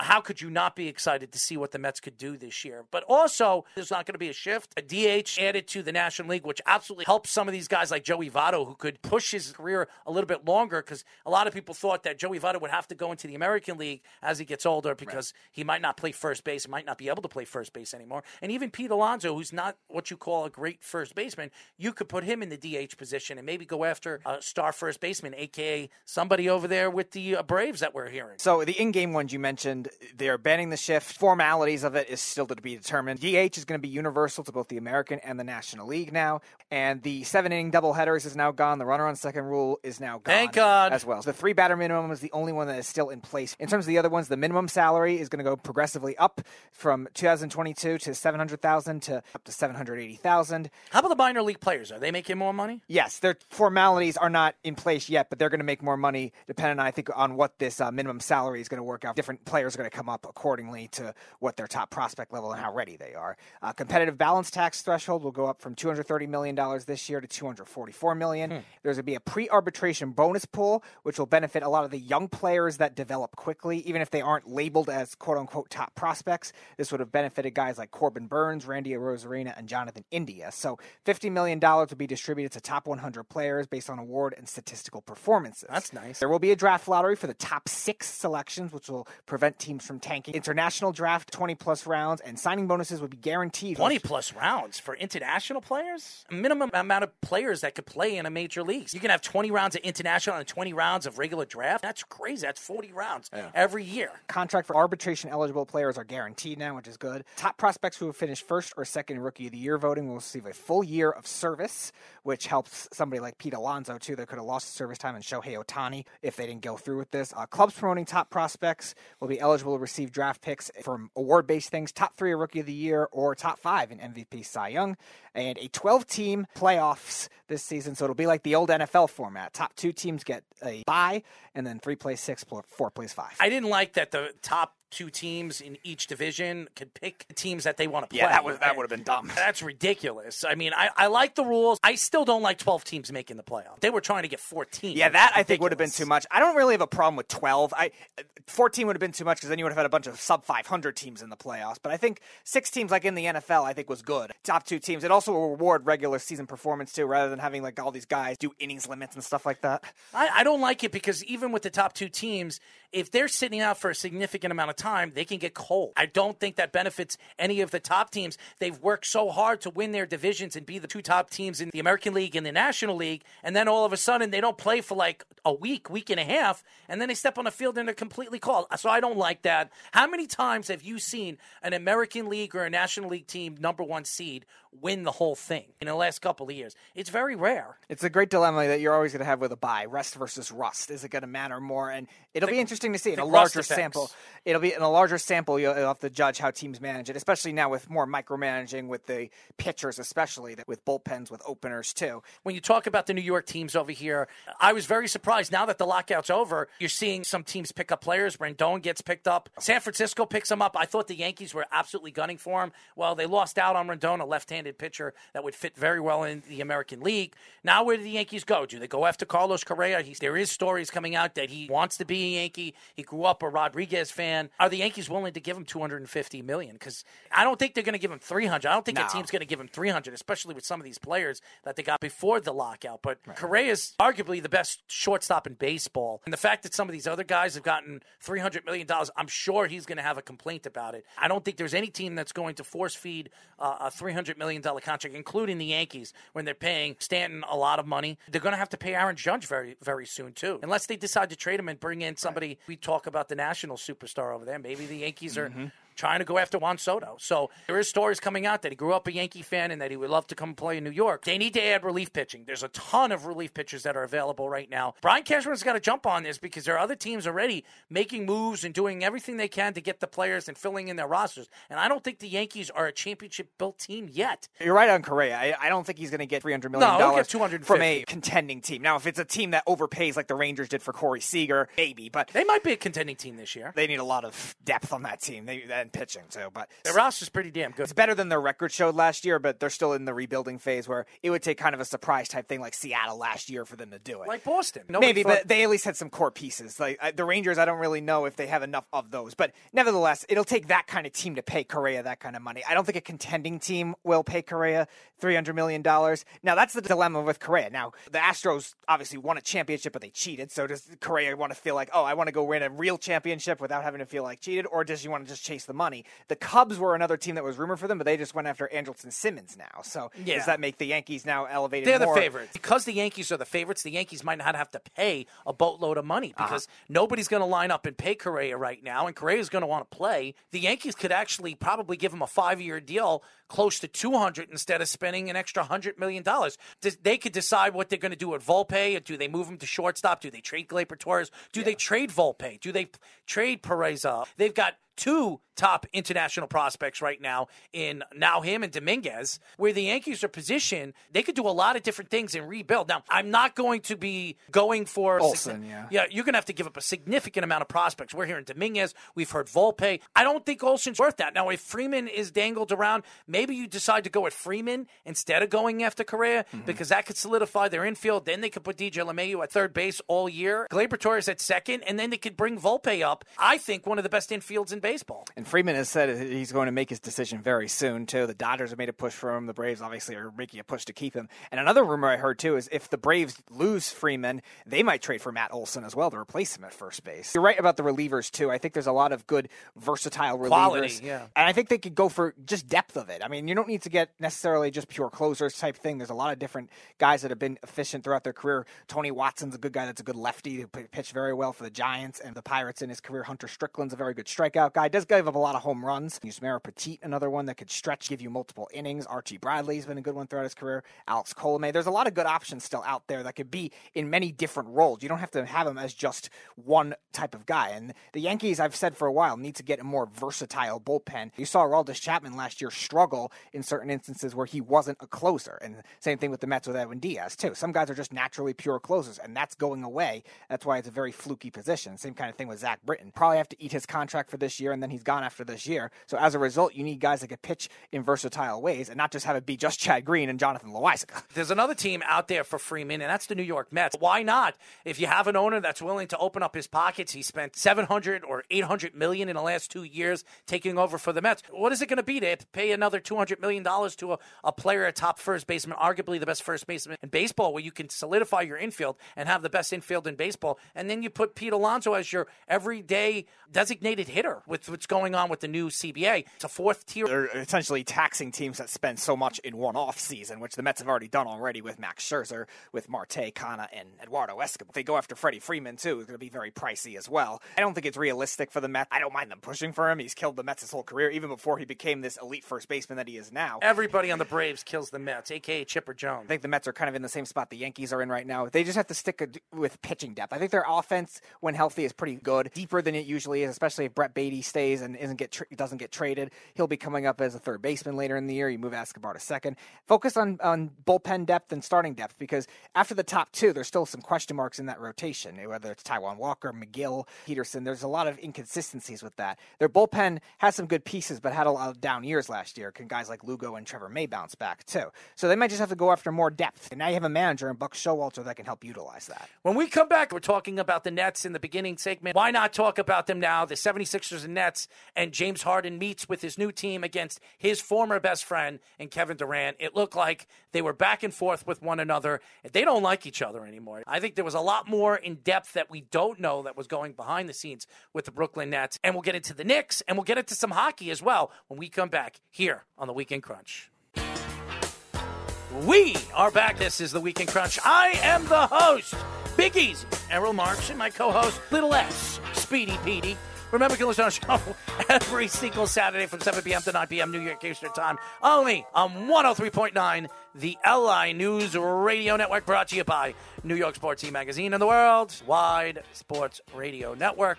Download the Worldwide Sports Radio app by going iOS, WWSRN, or Android, Worldwide Sports Radio Network. I want to get into a little basketball, and going into this game, my friend Eric Martini, he's so adamant about this Brooklyn Nets team that they're much better than they were after they traded James Harden. He keeps talking about Steph Curry. This isn't Steph Curry, okay? He is a better defender. He's also a better defender than James Harden, who isn't better than James Harden. But the fact is, Seth Curry isn't James Harden. Ben Simmons isn't James Harden. Kevin Durant obviously is better, and Kyrie Irving is better. And even this game that just passed, this is one game. Now, did James Harden play well? James Harden has seemed to, when it comes to the big game, fallen apart. Now, is this the same James Harden that's going to go into the playoffs with this 76ers team? And if he plays like that, 76ers are going to go one and done. James Harden is just have to be mediocre and efficient. Give them 20 to 22 points and let Embiid take over the game and let him be the guy that is the superstar. And this team could win. I don't know why James Harden in the big game, he can't play at the top level. And when he plays the crappy teams or he plays the Knicks, he scores 40 or 50 points. James Harden's just under pressure. He's not the type of player. Now, Kevin Durant has been. Even Kyrie Irving has been a very good playoff player. He's been the guy, the go-to guy with the Cleveland Cavaliers when LeBron was there. I know a lot of people are looking at this game and saying there's no way in hell the 76ers could beat the Brooklyn Nets. It is a regular season game. There's a lot of basketball left. And before the playoffs, I don't know if they're even going to meet each other until either the second or even the Eastern Conference Championship. To sit here and say that the 76ers can't beat the Brooklyn Nets in a 7-game series is ridiculous. The Nets are going to have trouble if they end up being a play-in team. There's extra wear and tear for the Nets. It's going to be very hard. I don't know if I still trust either team's playoff identity because James Harden, he gets rattled and then he tries to shoot himself out of games, which should shoot teams out of games too. And even Embiid has been streaky throughout his career in the playoff. Now, the Sixers do have a little more depth than they did in previous years too, where you have guys like Tyrese Maxey and Furkan Korkmaz, Shake Milton, guys off the bench that have played well. Doc Rivers is obviously a better coach than Brett Brown, but still, Doc Rivers has had his playoff woes, too, with the Clippers. So I still don't know if I trust either one of them, but if it comes to a playoff series, if the Nets are still a playoff team, it probably would end up being the Sixers I would trust. I still don't trust either one of them. I would favor Miami or Milwaukee a little more than those two teams, but yeah, they could definitely still beat the Nets. I believe that James Harden's going to go back into the next game, and he's going to have a better appearance. Now, this team is going to have to play a little bit better. I still think the 76ers have the better team, the more depth, especially with some of the different players that they have. But only time will tell, and the best Kevin Durant is better than any player on both rosters. So Kevin Durant, to me, when he's 100% healthy, he's a top 3 player, top 2 player in the NBA. And before he got hurt, he was the MVP. As far as the Knicks are concerned, well, they play so well in the first 3 quarters of every single game. Mostly every single game, they're competitive all the way into the fourth quarter. You have guys like Julius Randle, certain other players. I mean, not RJ, and I'm not going to throw RJ Barrett under the bus because RJ has grown. He really has grown this year as a good player. And I think, you know, another year, 2 years under his belt, I think he's going to be a special player. But Julius Randle has been nothing but a cancer to this team. This team has been horrendous. They have to figure out what they're doing with Julius Randle in the offseason because he does not fit this roster. And I've said this before they gave him the contract. I know they gave him a working contract. How could the Knicks sit in the offseason saying that Julius Randle is the guy? He's the guy that makes sense. He's the guy that's going to help the Knicks get to that next essence of where they should be, and that's an Eastern Conference championship. And Tom Thibodeaux, as much as I love Tom, I don't know if he's the guy. They've fallen apart this year. I think he's worn them out. And I just think some of the players just don't fit the culture of what the young players don't fit his culture of the way he coaches. So I think the Knicks have a lot of decisions to make in the offseason. I know Tom Thibodeaux was the coach of the year last year. To fall off the way they did from a 4th seed all the way to a 12th or 13th seed in the Eastern Conference and not make the playoffs, and they went from a top 5 defense to 21st in defense all around the league. You fall 15 spots with practically the same team. It makes no sense. Actually, you can't explain why this has happened.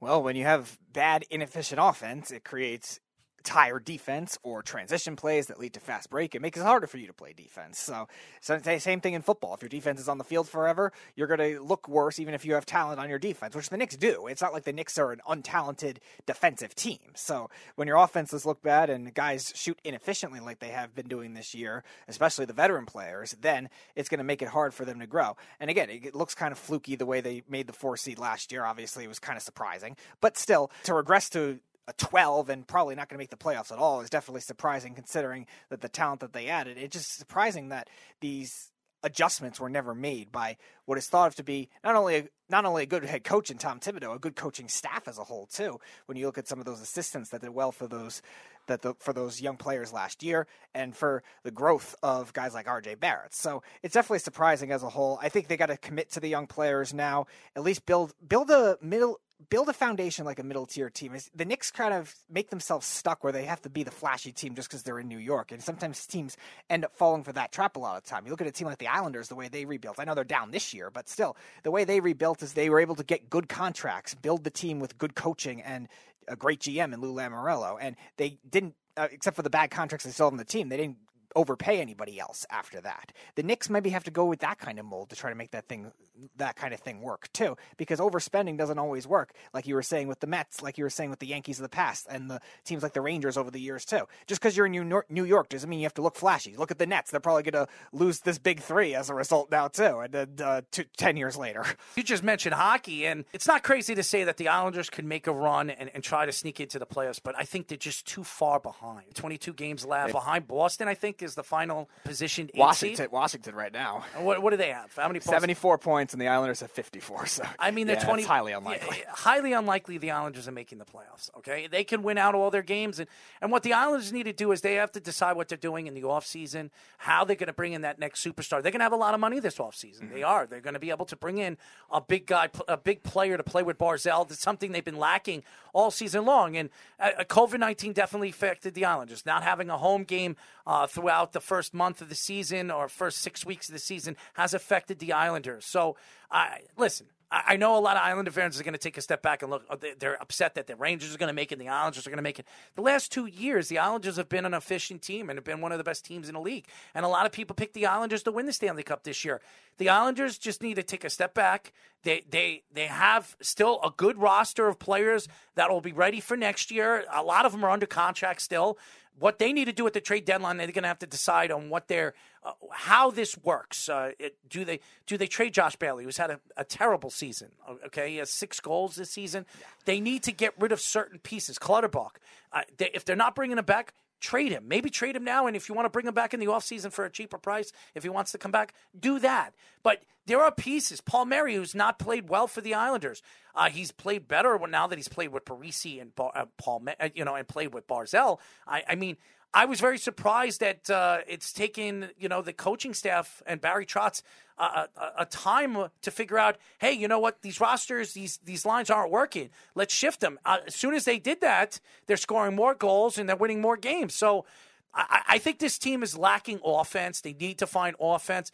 And I think that in the offseason, it's not just one player they should bring in. They should bring in a superstar player to play with Barzell and bring in another efficient offensive player where you can get somewhere, at a good cost price for $5 or $6 million and a year, and then and now solidify this team offensively, something they've been lacking all year. Sorokin has been sensational. Yes. He really has been. There's nothing you could say about Sorokin. I know everybody keeps talking about how great Sorokin. When your whole team is playing well, the goalie's going to play well. And he's got – right now the Rangers are – anything they do is turned to gold. And that has a lot to do with the new coaching, and teams don't know how they play. Next year is going to be different. The Rangers are going to have more pressure on them because teams are going to expect them to be good. And if they don't show up next year, teams like the Islanders that are going to be better next year. Philadelphia, which I believe will be better next year with some of the young talent that they have in their farm system. There's a lot of teams that could absolutely grow to be back on the top of the Eastern Conference. So, and the Rangers have been sensational. There's nothing they have done wrong this year. Their goaltender has a very good chance of winning Vezina Trophy this year. What their young defenseman is doing right now, and he's been unbelievable. And right now he has a chance to win a back-to-back Norris trophies, and I don't think there's a Ranger that's ever done that before. So, I mean, Fox has been sensational, and say whatever you want. John Davidson gave him a gift before he left. Yes. He got him a defenseman that's become a superstar defenseman, one of the best, more talented defensemen in the NHL right now. You mentioned Clutterbuck. I think that's the one that's been rumored the most lot recently. Nashville's expressed interest. Colorado, who just traded for Devon Taves last offseason, they've expressed interest. And also the Florida Panthers have expressed interest. 3 teams that are looking to get some more toughness on that team and are willing to take on that kind of money. And then the other one that's only 1 year left on his contract.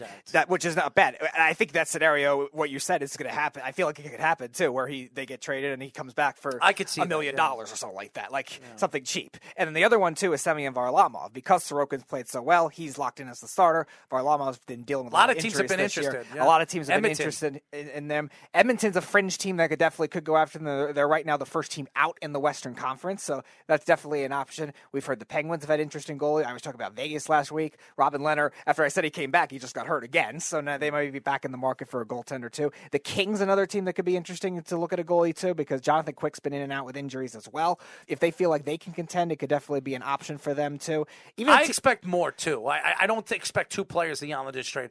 I could see Lou Lamoriello trying to shed contracts, and if not shed, bring in another player. Maybe they can get a trade where they could bring in an offensive player that fits for next year under contract. Right. So even a team like Nashville too, even though Saros is a very good goalie, could use a better backup too that could help out, so they don't wear him out like they wore a Pecorini at certain points in his career too. So there's going to be options of teams that have that kind of money to make that kind of thing work. As far as the Rangers are concerned, one of the trade targets I wanted for them was Joe Pavelski. He just got extended by Dallas, so it seems unlikely they'll trade him unless they extend him to trade him, but still it seems unlikely. So the team I'm looking at to trade with is possibly with Winnipeg. There are a lot of their players have been dangled. Mark Scheifele, Kyle Connor, Andrew Copps, another guy that's a good face-off guy. Too. Yeah. There's a lot of guys. I don't think they're going to get him. I don't think, again, I'm just getting targets for the Rangers. He's a guy that the Islanders should definitely look at. Yeah. Though. There's definitely some targets for because the Rangers definitely need center depth in the worst way. Still bad face-off team. That's going to be an issue that they're going to look at. And Winnipeg has all that depth. They need defense. They need young players because they're a lot of bad contracts right now. I heard Capocacco could be available to trade. And I also heard, and this is the main piece that they're looking to trade, is Vitaly Kratsov, who's their first-round pick 3 years ago, and he hasn't played at all for the Rangers yet. So that's going to probably be the main one they're looking at. But, yes, I would not rule out Kako either as being a piece of that kind of trade, especially a team like Winnipeg who could use that kind of player as well if the Rangers want to go after some center depth too. And there's going to be obviously some teams, other teams in the Western Conference too, Anaheim, San Jose, that have a lot of veterans on their roster they could trade. When we come back, ladies and gentlemen, Speedy, what do we got? Crunch time! Here on the Weekend Crunch. We are back, ladies and gentlemen. As you know, this is the Weekend Crunch. I'm your host, Alan Marks, my co-host, Speedy Petey. Remember, you can listen to our show every single Saturday from 7 p.m. to 9 p.m. New York Eastern Time only on 103.9, the LI News Radio Network, brought to you by New York Sports Team Magazine of the World Wide Sports Radio Network. Download the Worldwide Sports Radio app by going to iOS, WWSRN, or Android, Worldwide Sports Radio Network. It's been a great show. I'd like to thank Lance Sanderson and obviously Moneyline Mania and all the people that listen to our show throughout the week. It's to me, everything that we're doing here is to be the voice of Long Island sports. And all those guys, when it comes to WFA and ESPN, you should take a flyer on us. We're not trying to compete with you, but we respect what you guys do, and we just try to bring a different outlook to sports. Speedy, are you ready? Yes, it is time for Crunch Time. It's time for Crunch Time. Read the time. Gotta see the pitch. So we got all college basketball today, a quick one. We got a bracket tomorrow that could be many different things. So we'll start with the Final Four teams of last year: Gonzaga, Baylor, Houston, and UCLA. Buy or sell? None of them from there will make the Final Four from last year. I say sell. I think at least one of them are going to make it. Gonzaga is definitely going to be a favorite to make it again. Baylor's another dangerous team, too. They could definitely get in. They're a good defensive team. They're very long and very athletic. So I think one of those guys will make it, so I'm going to sell it. I'm going to buy it because Baylor did lose a lot of talent. It's still a good depth on that team. A lot of the bench players are now starters that did well on their championship team last year. Gonzaga, all the pressure that they have, I think they'll find a way to crumble, maybe Sweet 16 or Elite 8. I actually think Houston actually has the best chance because they have a lot of balance on that team and a lot of experience, but they're going to be a lower seed. They're right now projected to be a 5, so I don't know if they're going to make it like a 5 if they were to be a 2. And UCLA, it's always this great dilemma. Yeah, they made the Final Four last year as an underdog, as an 11 seed, but sometimes when you see teams go in as a more of a favorite, they don't do as well. Even a good team as good as Michigan State, who made the Final Four as a 7 seed in 2015 and then crumbled in the first round as a 2 seed in 2016. So I'm actually going to buy it. All right, we will see at least 115-2, 114-3, and 113-4 upsets. I'm going to buy that. I think there's going to be a lot of upsets this year because it's so open. This is a very open year where a surprise team can make it to the Final Four and definitely to Sweet 16. So I'm going to buy it. I'm going to sell it. I don't know about a 15-2. I think there's a lot of strong 2 seeds this year, and a lot of the 15 teams are very inexperienced teams. Colgate is the only one that maybe in the right matchup could do it, but I also think they could be elevated to a 14 seed. So I am going to sell it. 3 conference finals have number 1 seeds out. We already saw Auburn lose, Illinois, and in the Big East, Providence. So buy or sell. Either Arizona, Kansas, or Duke will lose in the conference final as well. I'm going to sell that. I think all 3 teams are going to win. They have absolutely winnable games in the conference finals. And I think when you look at the three teams that you just mentioned, including Duke, they have a lot to prove going into the tournament with Coach K's final year in the tournament. So I'm going to buy it. I'm gonna sell that. I am gonna buy it. I think Texas Tech absolutely has a chance to beat Kansas. They have a lot of good size on the team. You're talking about big teams that Duke might have trouble with. They don't have a player smaller than 6'6", and Kansas is that same kind of way. Very guard oriented team. Arizona, I also think, is very kind of inexperienced. So I think it's the only one that is gonna be is Duke. I think they'll beat Virginia Tech, but that's it. All right. So as of today, according to these bracketology on CBSSports.com, Gonzaga, Arizona, Baylor, and Kentucky are the number one seeds. Buy or sell? At least two of them will not be in the bracket tomorrow. I'm going to sell it. I think they're all going to be in the bracket. They're all talented teams. And listen, again, we don't know how it's going to fall or what's going to fall in the conference championships. I think all four teams are respectable teams, so I'm going to buy it. I'm going to sell it. I think Arizona, if they win the Pac-12, will still be safe. You also have to trust in another conference one to be able to get it up. And Duke, even beating Virginia Tech, I don't even know if that's a statement win to get them up to a number two seed. And Purdue, they're going to be playing one of these underdogs in the Big Ten. So I do think Arizona, even if they do lose, will hang on to that number one seed. If Kansas wins the Big 12, they'll knock out Baylor, but that's the only team I can see doing it. Kentucky will stay one, and obviously Gonzaga will stay one. So I'm going to sell it. All right, one more. One guy that might have coached his last game, Jim Boeheim with Syracuse as well. Obviously, Coach K retiring at the end of the year, that he loses to Duke in his potentially final game. No announcement yet, but buy or sell, Jim Boeheim will retire at the end of the season. Sell. I think he's going to make his run like Coach K is.